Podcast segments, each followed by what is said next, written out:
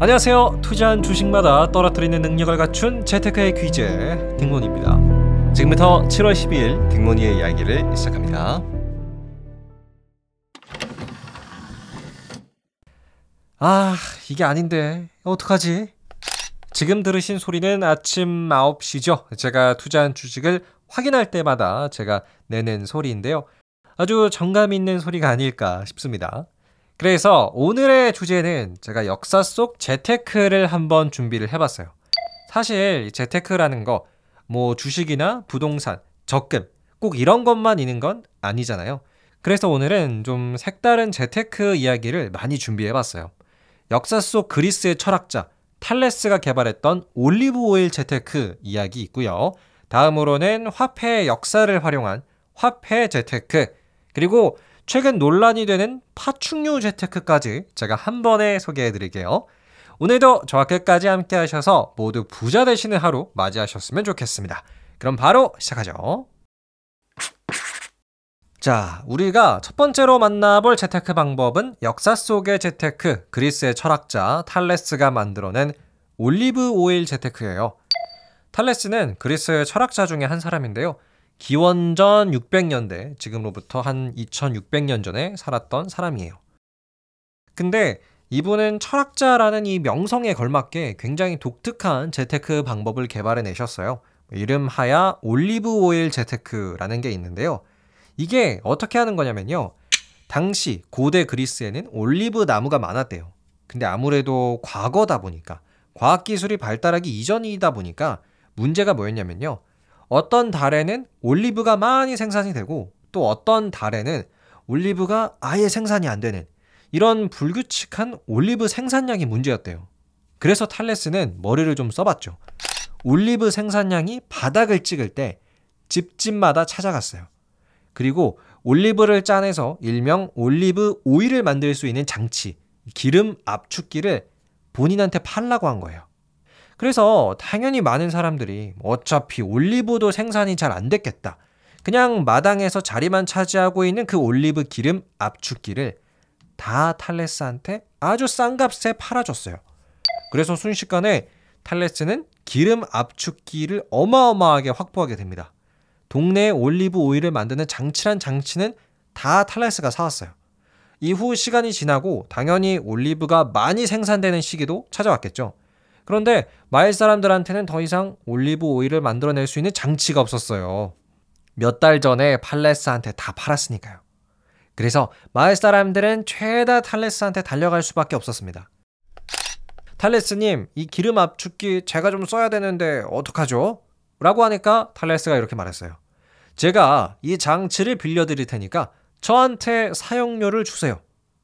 그쵸. 탈레스는 장치를 빌려주고 그 사용한 만큼의 돈을 받았어요. 그러니까 계속 본인한테 많은 돈이 들어오게끔 만든 거죠. 이게 바로 탈레스의 올리브 오일 재테크예요. 역시 철학자답게 똑똑한 방법으로 많은 돈을 벌었다라고 볼 수가 있겠죠. 자, 그런데요. 이 탈레스의 돈 버는 방식. 본인은 싸게 많이 사서 다른 사람들한테 비싸게 팔아버리는 이 전략. 어디서 들어본 것 같지 않으세요? 네, 매점 매석이 있죠. 사실 매점 매석하면 또 떠오르는 우리나라 사람이 있습니다. 누구죠? 허생이죠, 허생. 양반 허생. 사실 허생은 허구 속의 좀 인물이자 연암 박지원 선생님께서 쓰신 허생전에 등장하는 소설 속의 인물이에요. 뭐 잠깐 이야기를 해보자면 주인공 허생은 원래 이제 조선시대에 가난한 양반 출신이었어요. 그러던 어느 날 이분이 열심히 또 과거 시험 공부를 하고 있었는데요. 그의 아내분께서 이렇게 말씀하십니다. 아유, 남편아, 너 책만 보고 있으면 뭐하냐? 시험에 붙지도 못하는데, 그러지 말고 나가서 돈이라도 좀 벌어봐라. 라고 잔소리를 하십니다. 아, 그러니까 양반 허생은 자존심이 너무나도 상하는 거예요. 아, 나 양반 허생이 이렇게 열심히 공부하고 있는데, 나한테 잔소리를 하다니. 그래서 허생이 딱 그 길로 책을 덮어버리고요. 한양으로 갑니다. 그리고 한양에 가가지고 제일 부자라고 할 수 있는 사람을 만나서 단도직입적으로 말을 해요. 나 허생이라는 사람인데 나에게 돈을 좀 빌려주시오. 그럼 내가 이 돈을 10배 이상으로 갚겠소. 그런데요.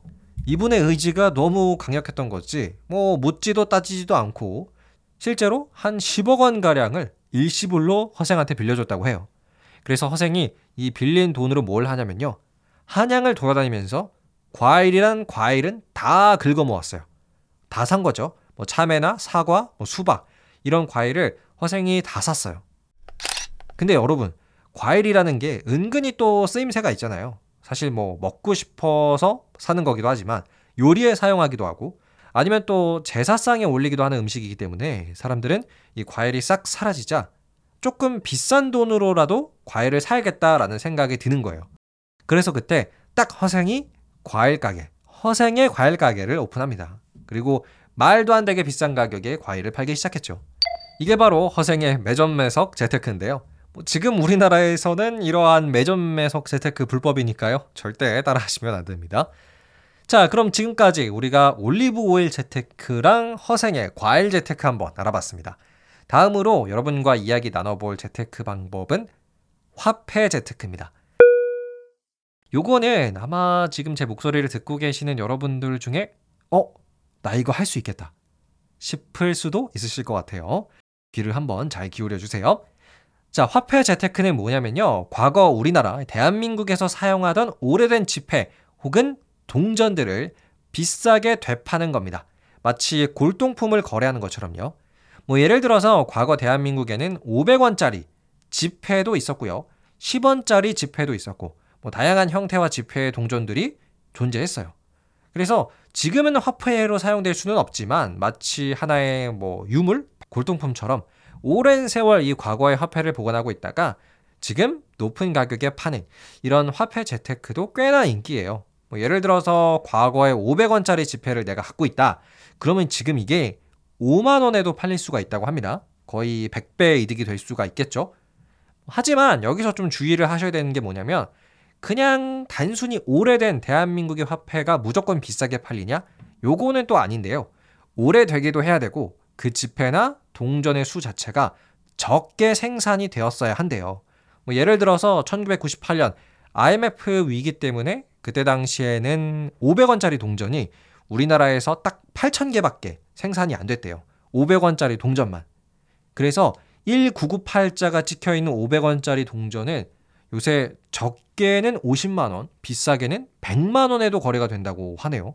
그러니까 희소성도 굉장히 중요한 요소라는 거죠. 아, 근데 그러고 보니까 저도 예전에 동전 참 많이 모아놨던 것 같은데 그거를 은행 가서 바꾸지 말고 이거 1998자가 좀 찍혀 있는지 한번 찾아보고 바꿀 걸 그랬어요. 아쉽네요. 자, 그럼 우리나라의 오래된 화폐를 마치 골동품처럼 파는 화폐 재테크 소개해드렸습니다.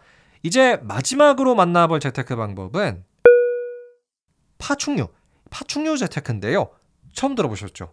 저도 굉장히 신기해하면서 알게 된 재테크인데요. 이게 하는 방법이 좀 독특해요. 그러니까 도마뱀 중에서도 좀 예쁘게 생긴 애들이 있는데요. 이 특정 도마뱀의 새끼를 사서 어른이 될 때까지 키운 다음에 비싸게 파는 재테크예요. 뭐 특히 코로나 시대 때를 거치면서 사람들이 집에 있는 시간이 길어지니까 이런 애완동물에 대한 욕구가 많아졌고요. 도마뱀까지 인기가 많아졌다고 하는데 그래서 이 파충류 재테크도 덩달아 인기라고 합니다. 근데 이 파충류 재테크에서는 우리가 꼭 명심해야 될 게 있어요. 사실 도마뱀 같은 경우에는 어렸을 때 얘가 진짜 비싼 도마뱀인지 이게 맞는지 아닌지가 구별이 잘 안 된대요. 워낙 비슷하게 생긴 애들이 많아가지고 잘못 샀다가는 그냥 길거리에 돌아다니는 도마뱀을 사서 돈을 오히려 날리는 경우도 있습니다. 그래서 굉장히 또 어려운 재테크 방법 중에 하나라고도 하네요. 근데 저는 솔직히 아무리 돈을 많이 준다고 해도 파충류 재테크는 못할 것 같아요. 일단 제가 뭐 파충류를 그렇게 좋아하지도 않고요. 벌레를 좀 싫어해서 아무래도 파충류 먹이가 또 벌레이지 않겠습니까? 그래서 이런 거는 안 될 것 같습니다. 아, 그러고 보니까 예전에 제가 이제 뱀 같은 걸 좀 좋아하긴 했던 것 같아요. 어렸을 때는 뭐 실제로 뱀을 키운 건 아니고요. 뱀 모형 있잖아요. 동물원 같은 데 가면 살 수 있는 뭐 그런 거. 그런 거를 사다가 집에서 갖고 놀았던 기억이 나요. 근데 그것도 이제 제가 싹 다 갖다 버리게 된 계기가 있는데요. 제가 어렸을 때 그 뱀 모형을 갖고 놀다가 이거를 왜 그랬는지 모르겠지만 베란다 같은데 실제로 뱀이 살만한 데다가 숨겨놓고 약간 깊숙하게 넣어놨어요. 나중에 꺼내서 놀려고. 근데 저희 어머니가 청소를 하시다가 그 뱀 모형을 발견을 하셨는데 어머니는 정말 뱀을 무서워하시거든요. 그걸 보고 너무 깜짝 놀라셔가지고 그때 제가 정말 많이 혼이 났습니다. 이거를 왜 여기다 숨겨놓냐. 진짜 뱀인 줄 알았다. 라면서 그때 정말 많이 혼나서 제가 갖고 있던 악어 시리즈, 뭐 뱀 시리즈 이런 거 다 갖다 버렸던 기억이 납니다. 자, 그럼 여러분은 오늘 들으셨던 재테크 방법 중에 어떤 게 가장 기억에 남으시나요? 사실 뭐 워낙 요새 재테크 방법이 다양해졌죠. 어, 레고 재테크 이런 것도 있다고 하고요. 추억 재테크라고 해서 포켓몬 스티커 이런 거 모아가지고 비싸게 파는 재테크도 있다고 하고 아, 명품 재테크는 워낙 유명하죠. 샤넬이나 뭐 롤렉스 같은 거 사서 비싸게 파는 저는 그렇게 생각해요. 요새는 또 워낙에 다양한 재테크 방법들이 많이 등장을 해서 사실은 어떤 돈을 불려가는 게 목적이잖아요. 그래서 정답은 없으나 자기에게 맞는 재테크 방법은 빨리 찾는 게 유리하다라는 생각이 들었습니다. 여러분은 어떤 재테크 방법을 좋아하시나요? 그럼 여러분 모두 부자 되시는 하루 보내셨으면 좋겠고요. 저는 더 재미나고 유익한 이야기로 여러분과 함께 하겠습니다.